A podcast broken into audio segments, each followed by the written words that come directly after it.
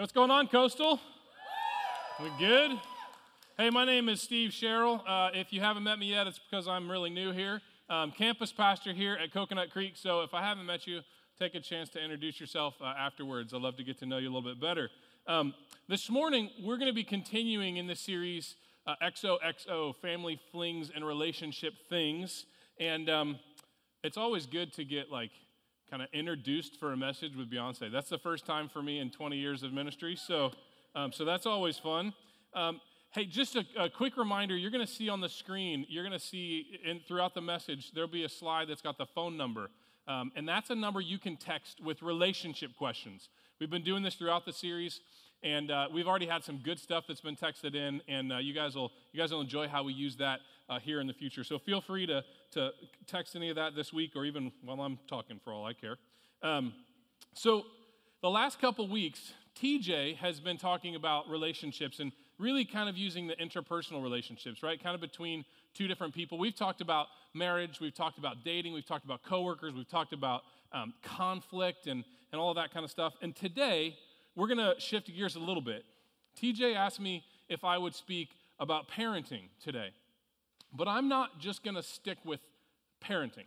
I'm going to expand it a little bit, and I'm going to talk about raising kids, because I think that there's a lot of us that maybe aren't parents or that we don't have kids currently in our house, and this message is just as relevant for us, because for all of us here, there are kids that are in our sphere of influence, and I don't know if you've taken a look at American culture today.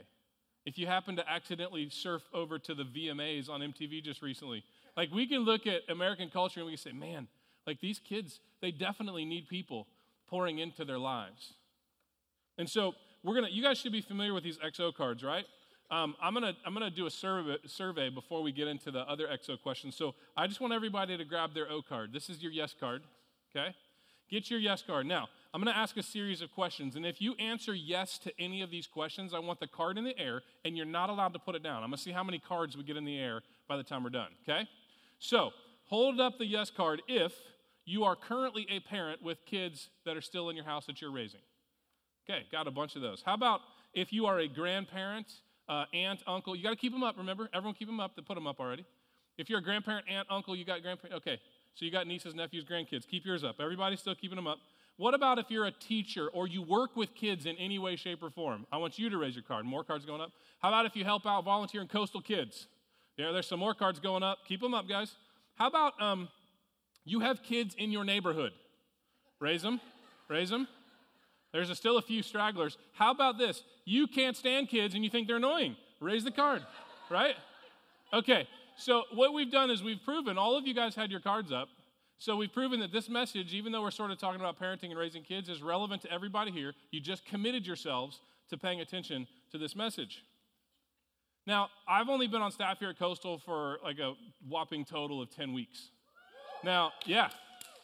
Now, the good thing is that TJ asked me to speak about parenting and stuff relatively early in my tenure, because if we had gone much longer, and you had had an opportunity to witness my parenting skills and to get to meet my son, Evan, and spend a little more time with us, then all of my credibility would be shot for a parenting message.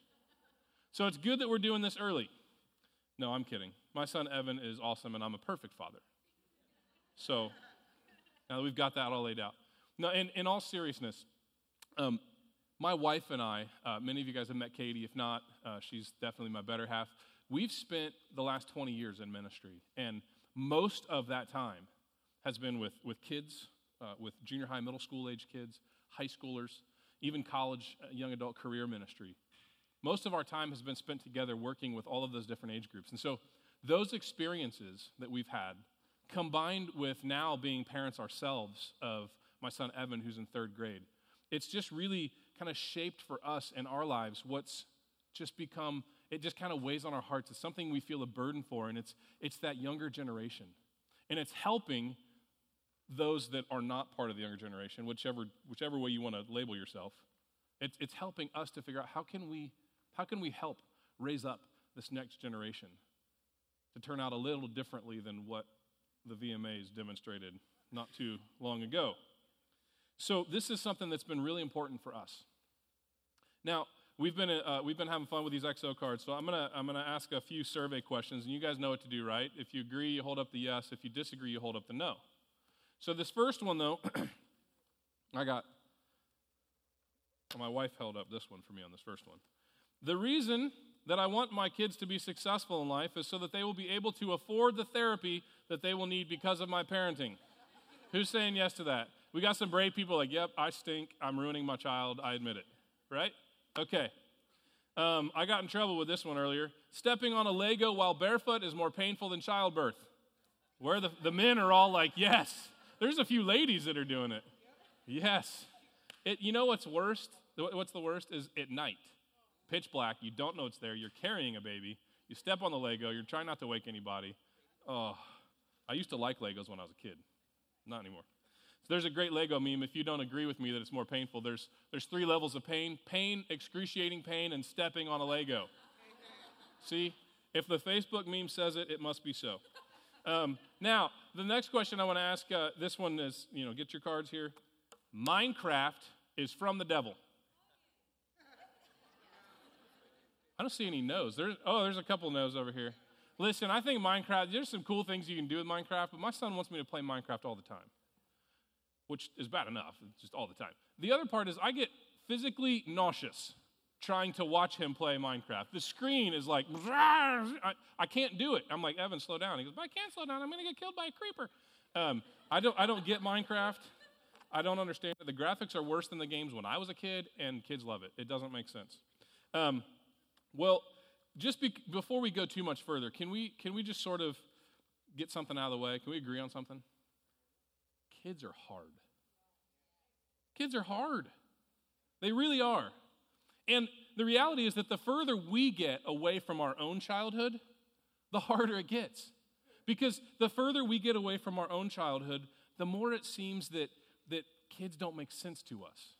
I mean, it's kind of a natural progression, but it is a responsibility of ours to kind of step back and go, okay, wait a second. I think at one point I was a kid. But it gets hard. I have a few examples of how difficult kids can be. And Facebook is a treasure trove of snarky parenting memes that I've been running across as I've been preparing for this message. So this first one, some of you guys have experienced this. Not sure if I should take a nap or cry about being tired. I don't get it. Okay, here's the second one. Cute little kid, but evil. How do I put this? You will never sleep in again. I did not understand this until I had a child. This next one, my wife made sure, like she threw this card at me today. That awkward moment when you realize that you just punished your kid for acting exactly like you. Some of you guys have spouses that are like, yeah, that's you, honey. Like that's the best is not only when you do it, but then your spouse goes, hey, you just yelled at your son because he did exactly what you do all the time. Here's a couple of kind of, other than the memes, we got some personal stuff here. This next Facebook post is actually from my brother. I asked him if I could use this. He says, nothing tests my patience more than watching my 3-year-old eat or not eat. And his son, my nephew's awesome. But he sits there like with food and he's like, no, not going to do it. My brother just drives him nuts. It's great. As a younger brother, I'm watching my brother get driven nuts. So how about this? This is a friend of mine from a church I used to work at in California. Robert says, never in my life would it have occurred to me that using a toilet would be such a horrific ordeal. But the way Abby's been wailing for the past 10 minutes, you would think that potty training was the worst kind of torture. Right? Like, really? You would rather sit in it. I don't understand. Like, what is wrong with a child's brain when you're like, look, this is perfect. And they're like, no, it's the toilet monster. Kids really are mind-boggling. They are. They're confusing. And now, if you're sitting here thinking, that's great, Steve's talking about all these cutesy little memes with little toddlers and babies and talking about potty training, but I've got like a middle school demon in my life right now, okay? I keep trying to shake him, but he keeps coming back. It's this crazy middle schooler. If you got like an older child, I've got some explanatory but maybe somewhat depressing news for you as well. So, probably, this is like 8 or 9 years ago, my wife and I, we were doing foster care, and in order to keep our foster care license, valid and current, we had to occasionally attend a certain number of hours of like continuing education. And so we went one time to listen to this child psychologist who was teaching on like adolescence. And I thought, well, hey, I'm in youth ministry. This will help, you know, not just the foster care stuff. This will be great. And so he goes on to explain that there's, as children, and we take these kids and we look at them, they're all cute and they do crazy stuff like the memes. And then as they get older and they start moving through adolescence and they start transitioning into puberty and they start getting into like this teenage, young adulthood, what's really happening in that process is that there are certain parts of the child's brain that are really no longer needed anymore because there's other parts of the brain that are forming, you know, like this like cognitive thinking and all those kinds of things that are starting. Well, so there are certain parts of the child's brain in this process that are actually shutting down. Certain parts of the child's brain that are dying off. They're no longer needed. There's synapses that were once firing for kids that are no longer firing anymore. Those synapses are shutting down, closing off, and dying. And there's other ones that are starting. And I'm like, well, that's all well and good. Yeah, that makes, you know, sense. But then he continued to explain it this way. He said, but this process of parts of the brain shutting off, turning off, dying out, synapses closing, this is actually the exact same definition that we find in medical journals of brain damage. And everyone in the room went, you said, yep, that's right. As kids go through adolescence and puberty and teenagers, they're actually brain damaged for a period of time. Doesn't it all make sense now? Your kids are brain damaged. Now, you can't use this against them because remember, you went through the same brain damage process. Hopefully, this will just help you to kind of understand why they do some of the craziest, most ridiculous stuff, and why you yourself did some of the most mind-numbingly dumb things that you can remember, right? When you were that age, you're like, oh my gosh, I think back, what? I was brain damaged. You get it now. Doctor told me I was brain damaged. Mom, leave me alone. Quit bringing that back up when we talk at family reunions. So you can't really use it against any of your teens because it was you too. Now, we're kind of having fun talking about kids because we got to just deal with the reality. Like we said, the kids are hard. They're confusing. They're kind of, you know, baffling to us at times. But it's really challenging when we step back and we think, you know, as a parent or a grandparent, aunt, uncle, teacher, neighbor, whatever it is that we talked about earlier that you are to certain kids in your lives. You know, when we step back, we can probably say, you know what, as crazy as they are right now, I really want them to grow up to be like mature, responsible, well-adjusted adults. I mean, that's what we want. That's what we're trying to create, especially if we're parenting right now. We're trying to create this thing that's here, little child, crazy, and we're trying to turn it into a mature, responsible adult. But when I look at my son, and I think, wow, okay, I know this is the end goal that I want. I want him to turn out this way, but he challenges my patience. He tests every nerve that I have. I have a phrase in my household. I'm like, dude, I've got one nerve left, and you are on it. And Evan is 9, and he goes, I don't even know what that means, Dad. But it feels good to me. So, he tests me, but I know when I look at my son, as much as my patience are tested, as much as I'm frustrated, I look at him, I say, man, I want nothing more than for him to grow up to be this mature, strong, responsible, well-adjusted adult. So I have to ask myself, what's the best way to actually accomplish this? How do we get this outcome? And after spending 15 years in full-time student ministry, I've realized that the one thing that I can do, if I want my son to not only have a great childhood, but I also want him to grow up to have a wonderful adulthood, if I want him to grow up to have this well-adjusted, mature, all those things that I mentioned, you know what I need to do? I need to help him to become a fully devoted follower of Christ. See, most of us, when we think about kids, we think about that annoying neighbor kid, we think about our own kids that are driving us nuts. Most of us, we start focusing on behavior. We've got this little list over here of the right kinds of behaviors, and we have a list over here of the wrong kinds of behaviors. And anytime our child or that neighbor kid does the wrong thing, we want to grab him, sometimes by the neck with both hands, and force them over here. No. Bad behavior. Stop it. Over here. Right behavior. This is how you're going to do what you need to do. We focus on behaviors. But in reality, if I know that I want Jesus to be the most important thing in my son's life, then I need to make sure that he's going to understand some things about Jesus. I need to make sure that he's going to understand peace and joy, that he's going to understand generosity and service, that he's going to understand when he faces difficult decisions in life, that the best way to face those is through prayer. I need to change my focus on, rather than a list of behaviors that I want him to exhibit, on him becoming a child of God. So the most important thing for us when we talk about raising kids is not about them behaving. It's about them becoming something. Our role is to direct them, to lead them, to guide them, to point them toward our Savior.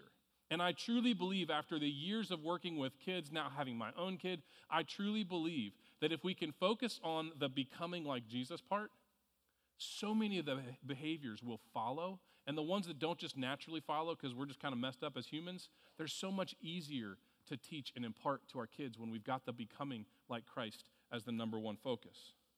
So the great news, too, is that the Bible has got some stuff for us. It doesn't just leave us hanging and go, hey, go make a fully devoted follower of Christ out of your kid, and good, leave it. Woo. The Bible actually tells us some things on how we need to focus on doing this. This morning, we're going to hang out mostly in the book of Deuteronomy. If you want to turn to Deuteronomy, head to chapter 6. The book of Deuteronomy has got this great section that's going to talk right to us as we think about our role with kids. We're going to start in verse 4 of chapter 6. It says this: "Hear, O Israel, the Lord our God, the Lord is one. Love the Lord your God with all of your heart, with all your soul, with all your strength. These commands that I give you today are to be on your hearts. Impress them on your children. Talk about them when you sit at home and when you walk along the road, when you lie down and when you get up. Tie them as symbols on your hands and bind them on your houses and on your gates." This passage of Scripture is actually called the Shema. The Shema is a Hebrew word that means hear. Verse 4 began with, "Hear, O Israel." So they just titled it, this is the Shema. It's the hear. It's the hear prayer. And this Shema prayer is an extremely important prayer. It was in ancient Judaism, and even now for Orthodox Jewish people, the Shema is a prayer that is part of their daily prayer. It's one of the prayers that they say daily. So they begin this Shema prayer daily by saying, "Hear, O Israel, the Lord our God, the Lord is one. Love the Lord your God with all your heart, soul, mind, strength." And they keep going. That's a daily prayer. I want to look at another passage just a few chapters away. If you want to flip to Deuteronomy chapter 11.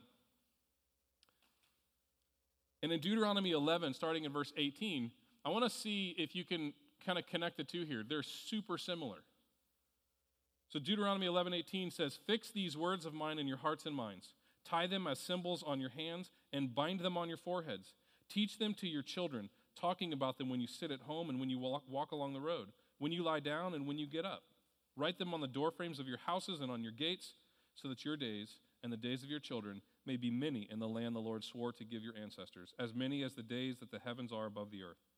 Okay, so now we got this Deuteronomy 6 and Deuteronomy 11, and it's almost the exact same thing.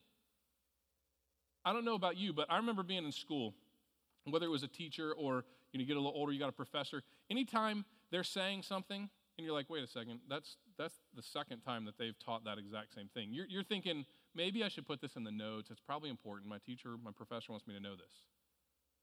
It's probably important. The Bible gives it to us twice. Really close to one another too. Now, some of you are like, okay, well, so it's important. It's in the Bible a couple times. It's the very same wording almost, and so maybe we should pay attention, but it's Old Testament stuff. I mean, Steve's reaching. He's going all the way back to Deuteronomy to tell me about what my role is in helping to raise up this next generation of kids. And so let me tell you, though, that in the New Testament, we actually have a spot where Jesus himself says, hey, pay attention to the Shema. It's actually on the exam. Third time now. You heard it twice. You wrote it down, thought it was important. I'm telling you now, third time. It's on the test. This is super important. So Jesus, we're going to look in the book of Mark. And Jesus he's in Jerusalem. And he's kind of messing with all the people, right? I mean, the religious leaders in Jerusalem, they had a good gig going. They had it made. And then all of a sudden, here comes Jesus, and he starts messing with this great thing that the religious leaders had. And so they don't really like Jesus. And they're trying to figure out ways, like, man, this guy is messing with our stuff. Like, we had it made here. Now this guy comes along. He's changing everything we've been teaching. And they don't like him, so they're trying to nail him. And they're trying to get him to say something, to slip up so that they can bust him, so that they can discredit him, so that they can accuse him of blasphemy. And so they're sending wave after wave of religious leaders. And they keep peppering him with questions, trying to catch him in something wrong that they can then accuse him for. So finally, there's this last one here that's in Mark chapter 12, verse 28. They send this lawyer, but he's not like a lawyer like we think. He's actually a religious lawyer. It's like he's a lawyer, but all he focuses on is the law, just like interpreting the minute details in the Old Testament, making sure that they're paying attention to every little thing that God's given them to obey. So he's like, all right, well, I'm going to go now, and I'm going to see if I can get him. And he starts here with a question. He's trying to stump Jesus. In verse 28, in your Bible, some of you, it might actually call this the greatest commandment. So in verse 28, one of the teachers of the law came and heard them debating. Noticing that Jesus had given them a good answer, he asked him, of all the commandments, which is the most important? The most important one, answered Jesus, is this. Hear, O Israel, the Lord our God, the Lord is one. Love the Lord your God with all your heart, with all your soul, with all your mind, and with all your strength. So Jesus answers the question that this religious lawyer gives him of which is the most important command. He answers it with the Shema. It's the same thing that we read in the two passages in Deuteronomy, where it starts, Hear, O Israel. Now, Jesus actually kind of stops at the part where he says, love the Lord your God with all your heart, soul, mind, and strength. He doesn't go on to do the impress it upon your children, do it when you sit and when you rise and when you lay down and when you wake up and when you're on the road. He doesn't go through that whole thing that we read, but that's really no different than if you would ask me, you know, today, if you said, hey, Steve, what's the best team in college football? Now, I-O! Thank you, John. So like being from Ohio, I'm going to say, well, the best team in college football is the Ohio State Buckeyes, right? And there's some of you that are like, Now, I'm not going to sit here and go, well, you know, the best team in college football is the Ohio State Buckeyes because they're the defending national champions and they've got the best coach and they've got like three quarterbacks that are better than your team's quarterbacks and they've got a great defense and they, you know, I could list all the reasons that you're like going, I don't like this guy anymore. I could list all these reasons why Ohio State's the best team, but I could just say, well, Ohio State's the best team and those are sort of a given, right? That's what Jesus does here. When the guy says, what's the greatest command? Jesus says, well, it's the Shema. You guys all know it. He's in Jerusalem talking to Jewish people and all the Jewish leaders. So they're all these people that are actually the ones who are praying this prayer daily. He says, so when you want to know what the greatest command is, it's that prayer you say every day. Hear, O Israel, the Lord our God, the Lord is one. Love the Lord your God with all your heart, with all your soul, with all your mind, with all your strength. And these people know, because they say it every day, what's coming next, right? And impress it upon your children. Teach them as you sit and as you rise. Teach them as you're walking along the road. All this kind of stuff. They're filling in the gap. That's like if I were to say to Susie, now this is a story all about how. She that, right? Fresh Prince. Like, you know, I don't have to fill in the gap. She knows the rest of it. That's the same way these Jewish leaders, they're like, oh, he just said the Shema. And so Jesus now says, it's on the test, people. We've got the Shema. We know that it says, love the Lord your God with all your heart, all your soul, all your mind, and all your strength. And now what comes next is it talks to us about how we're supposed to impress that upon our children. Now I want to take these two passages, Deuteronomy 6 and Deuteronomy 11, and I want to kind of smush them together because they say the same thing. And we're going to look at some different things that we could talk about from the Shema that is going to help us focus on this idea of becoming rather than behaving. So the first thing that we're going to learn about the Shema is that as adults, this is the first blank on your sheet. If you're a note taker, fill in that blank. Starts with P. It's personally. Our faith has to be something personal. The communication of God's word must start with the communicator. So if we want our kids to become something, we have to become that ourselves. It says in Deuteronomy 11:18, "Fix these words of mine in your hearts and minds." We can't teach others what we don't know. We can't expect kids to observe something as important in life if we're not observing that same thing as something that's important in life. How many of you guys with kids, you've got kids or you've had kids, used to love it when people who'd never had kids came up and gave you parenting advice, right? You're like, I can't tell you, in youth ministry, I can't tell you how many times that I'd have some parents that would come up to me and they'd be like, hey, Steve, can we talk? And they'd talk about their son or their daughter, and they're asking me for parenting advice. This was before I even had a child. And I'm like, look, I know your kid well enough to know what you're doing wrong as a parent, but I'm not sure I have any advice of actually how to tell you what to do right. I've never parented. I've never had a kid. And even now, I mean, my son's 9, and so sometimes it's like, look, I mean, you're dealing with like an 18-year-old making choices different than my 9-year-old. I still haven't quite gotten there yet. So when we ask this question of like, well, if I don't have it now, if I haven't experienced it, if I can't do it myself, if I haven't really internalized this myself, how can I share it? How can I give it to anybody else? If we want our kids or our grandkids or the kids that are in our class or whoever it is, maybe it's a kid that's over in Coastal Kids, and when you serve every other week, you're like, man, something about that kid, I don't know what it is, but I need to be a part of this. Whatever that is, if we want them to know him, then we first have to know him. We can't teach kids about kindness and generosity and forgiveness, and we can't teach them about all those things if we're not learning that at least and trying to live that ourselves. So if it starts with us, you're like, okay, well, how do I do that? Just if you're not sure how that starts, just start with pick one thing that I'm going to say and start with one thing. Just pick something simple. You know what? First, get in the Word. If you're not in the Word and you want your kid to become like Christ, get in the Word. If you don't know how to do that, last week in the worship guide, we handed out the quarterly devotions. Find it. If you lost it already, there's some out on the table, I'm sure. We've got extras. Grab something like that. Just anything to get you into the Word. You know, serve. Serve somewhere. Serve in Coastal Kids. Serve at Catalyst. We've got kids ministry. We've got junior high, high school ministry. If you ever think that there's enough volunteers in our kids or student ministry here, I got something to say for you. There will never be enough leaders and adults who are willing to invest in the lives of the younger generation here at Coastal. So first thing is personally. Get in the Word, serve somewhere, start working with kids, join a Connect group. If you're like, I'm still clueless, fine. That's today. I mean, you got a guide in the worship guide today, you got a small group guide, we got tables full of small groups. Sign up for a Connect group. Just get plugged in so that you can start working on yourself becoming something so that then you can impart that to someone else. The second thing, that second P is privately. Deuteronomy 6:7 says, talk about them when you sit at home. So, parents, we need to strive to creating a place in our homes that is safe. It's an atmosphere that fosters open communication, that allows for questions about God and spiritual matters. You know, there's times, there's too many days actually, where my son, he goes to school really tired. And that's because we sit on his bed at night and we talk about stuff. Maybe he just experienced something that day, or maybe we were talking as a family about something, or he saw something on the news because I left it on like that split second too long before I muted it for him. And now his brain's spinning, and he's like, well, what about this? What about that? And where's God here? And how does God think about this? And so we sit on his bed, and we talk about stuff, and then we pray together. My wife sometimes is like, Steve, seriously? And I don't care. You know what? I mean, having that time with my son is so much more important than him being awake in school. If you're a teacher, I apologize for that comment.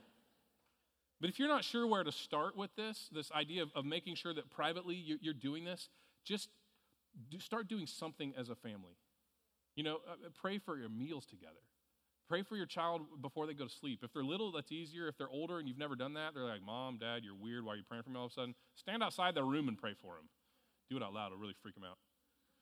It's good. They're brain damaged. They'll get over it. But do something. Start something small. I mean, start a family devotion. Do it on Saturday morning when everyone's around, or pick Sunday night before everybody begins the week. Just read them. Use the devotion guide. Read the scripture and talk to your kids about what do you think God's saying here. There's so many different ways that you can just start in the home, creating an atmosphere where this is a place where you guys get to ask questions. You know what, son? You know what, daughter? You can ask me about my faith. Woo! It shivers when you have to start talking about your own faith. But it's great stuff for kids. That third P, that third blank is for publicly. Deuteronomy 6:7 says, when you walk along the road. So we've already talked about how it's private. It's in our homes. But it also says when you walk along the road. Jesus taught so many of his valuable lessons to the disciples as they were just walking along the road from one city to the next. You know, a few weeks ago, I was pulling out of the church office parking lot. I can't remember why my son was there at the office with me, but I was going home. I was taking him with me. Now, it was one of those South Florida summer days, right? It's like 95, which for an Ohioan feels like you're standing on the sun, And in my car, my beautiful little 12-year-old Saturn, it has a broken air conditioner right now. Wasn't a big deal in Ohio. Really stinks here in South Florida. And so we're driving out of the church office parking lot, and we drive past there's an auto repair shop there, and they do all kinds of like crazy expensive cars. And we drive by this yellow Lamborghini. And my son looks out the window, like drenched with sweat. I mean, within like 30 seconds, we're both just dripping. And he drives by this yellow Lamborghini, and he goes, "Whoa, Dad, I bet that car has air conditioning." And so, you know, I could have just taken a snotty little comment and kind of done the little, "Come on, kid. Why you got to make me feel bad?" But instead I was like, "Well, you know, it probably does. Do you know how much that car costs?" And he's like, "No." So I started talking to him a little bit about how much a Lamborghini costs and how much that could buy, like, you know, my house or whatever. It's like, "Hey, there's a lot of money in that car." And he goes, "Well, okay, Dad, maybe that's kind of expensive, but well, couldn't we just go buy like a new car that has air conditioning, but it doesn't have to be a Lamborghini?"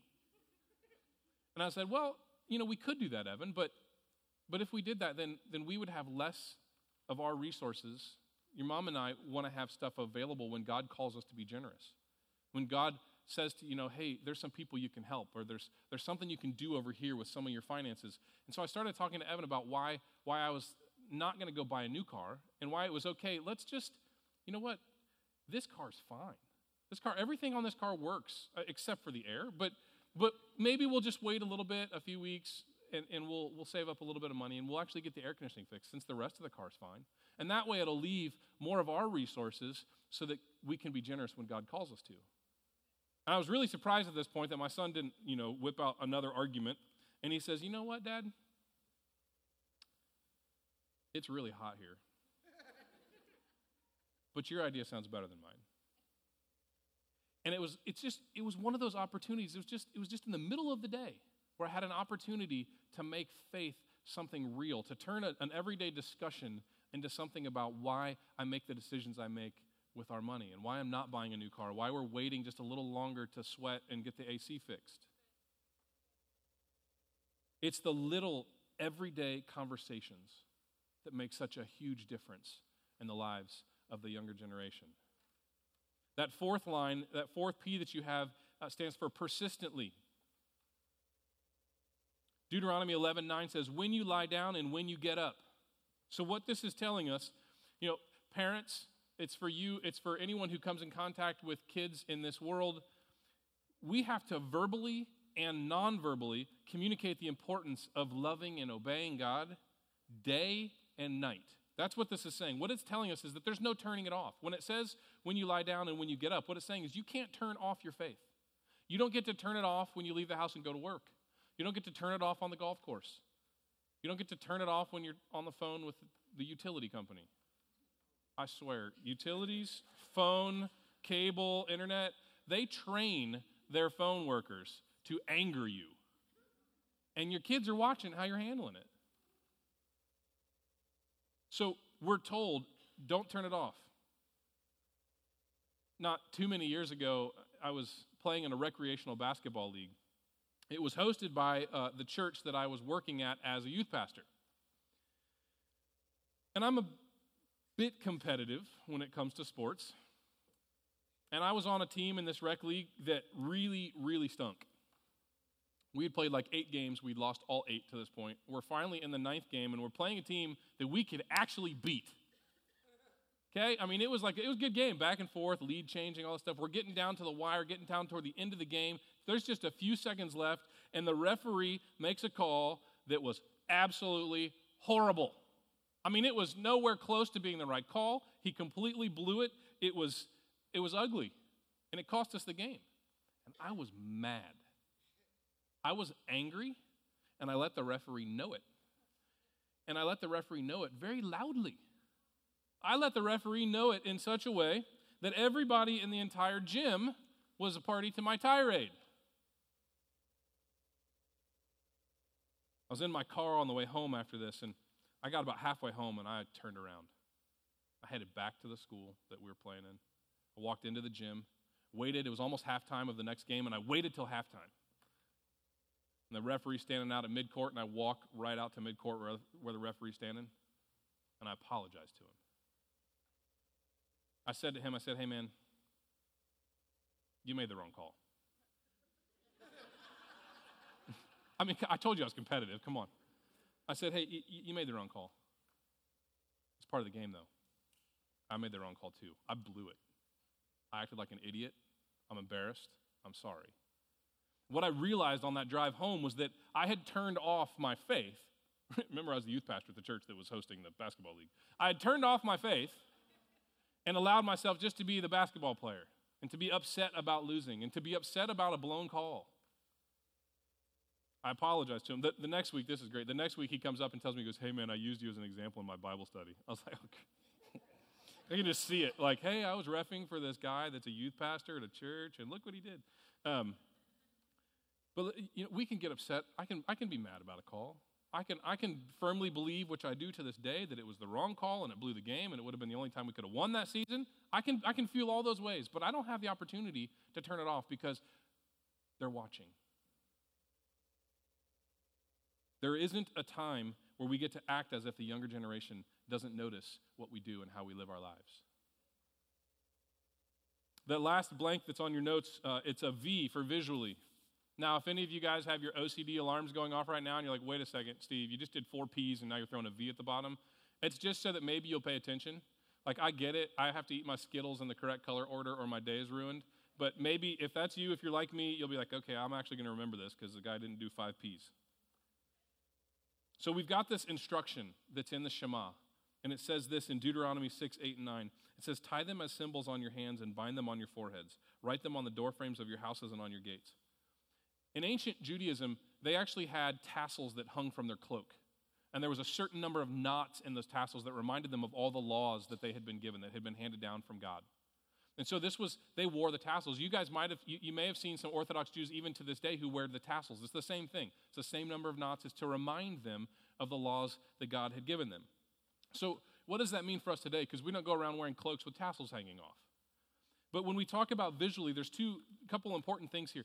In my house, if you were to come into our house, right in the kind of dining room, living room area, it's you can't walk anywhere in our house really without passing this spot. On the wall, we've got 2 words, and they're cut like out of pretty letters and wood. I don't know. I'm bad at explaining decorative things. But one of the words says faith, and one of the words says family.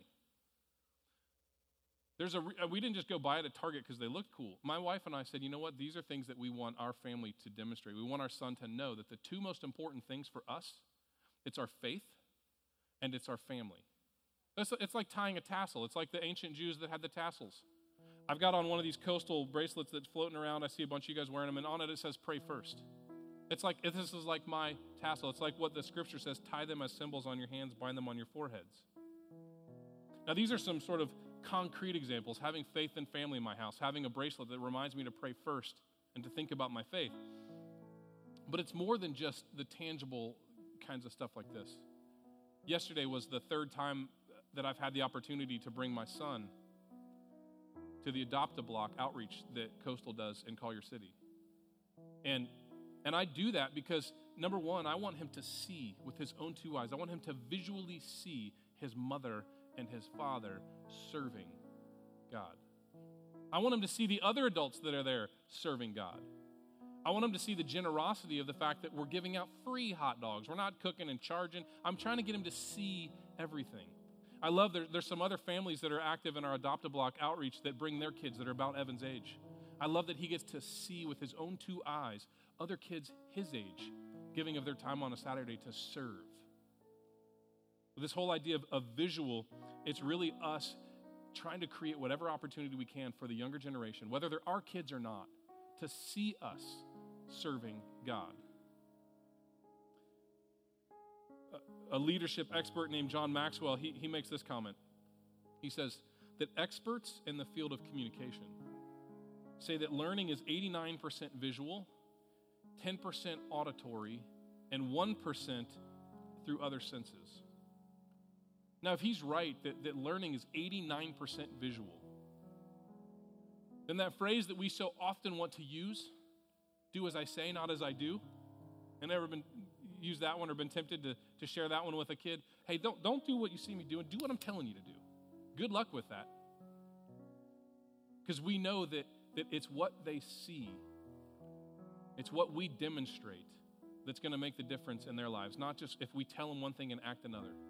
So whether or not we're thinking about our own kids this morning, or the kid in Coastal Kids when we volunteer, or it's a kid at a school that we work at, it's a neighbor kid that I just want to strangle every time I see him because he gets under my skin. Whatever kid it is that you're thinking about this morning, I want you to think about changing the way that we look at our role with kids. And instead of us trying to accomplish some sort of change in their behavior, let's start focusing on the becoming part. Let's help them to become more like Christ. Would you pray with me? Father God, there's not one single person in this room that has been released from the responsibility of impacting the younger generation. And for some of us, though, we just need to get over ourselves, because it's weird, it's awkward. We got to get outside of our comfort zone to really do some of these things that this Shema prayer tells us that we're supposed to do for the younger generations. Maybe we just need the courage to break out of that. If that's you this morning, if you're here this morning and you're thinking about certain kids in your lives, whether they're yours or somebody else's, and you know that you can have an impact on them, but you just got to get over yourself, raise your hand. Let that be your commitment this morning, that I care enough about these kids, I care enough about the generation that's younger than me, that I'm going to step outside of my comfort zone, and I'm going to be there for them. I'm going to set that example for them and lead them into an understanding of what it means to become like Christ. God, there's too much going on in our culture right now that will shape and mold our kids if we don't. So we ask you, Father, that you would you be with us? Help us to make the impact upon their lives. For some of us, we might be sitting here saying, I want to make that impact, but I'm realizing I need to become like Christ. And if that's the decision you need to make to become more like him so that you can have an impact, then choose that today. Because this next generation is too important. There's too much at stake for us to stay in the same comfortable place that we've been. Pray this in Jesus' name.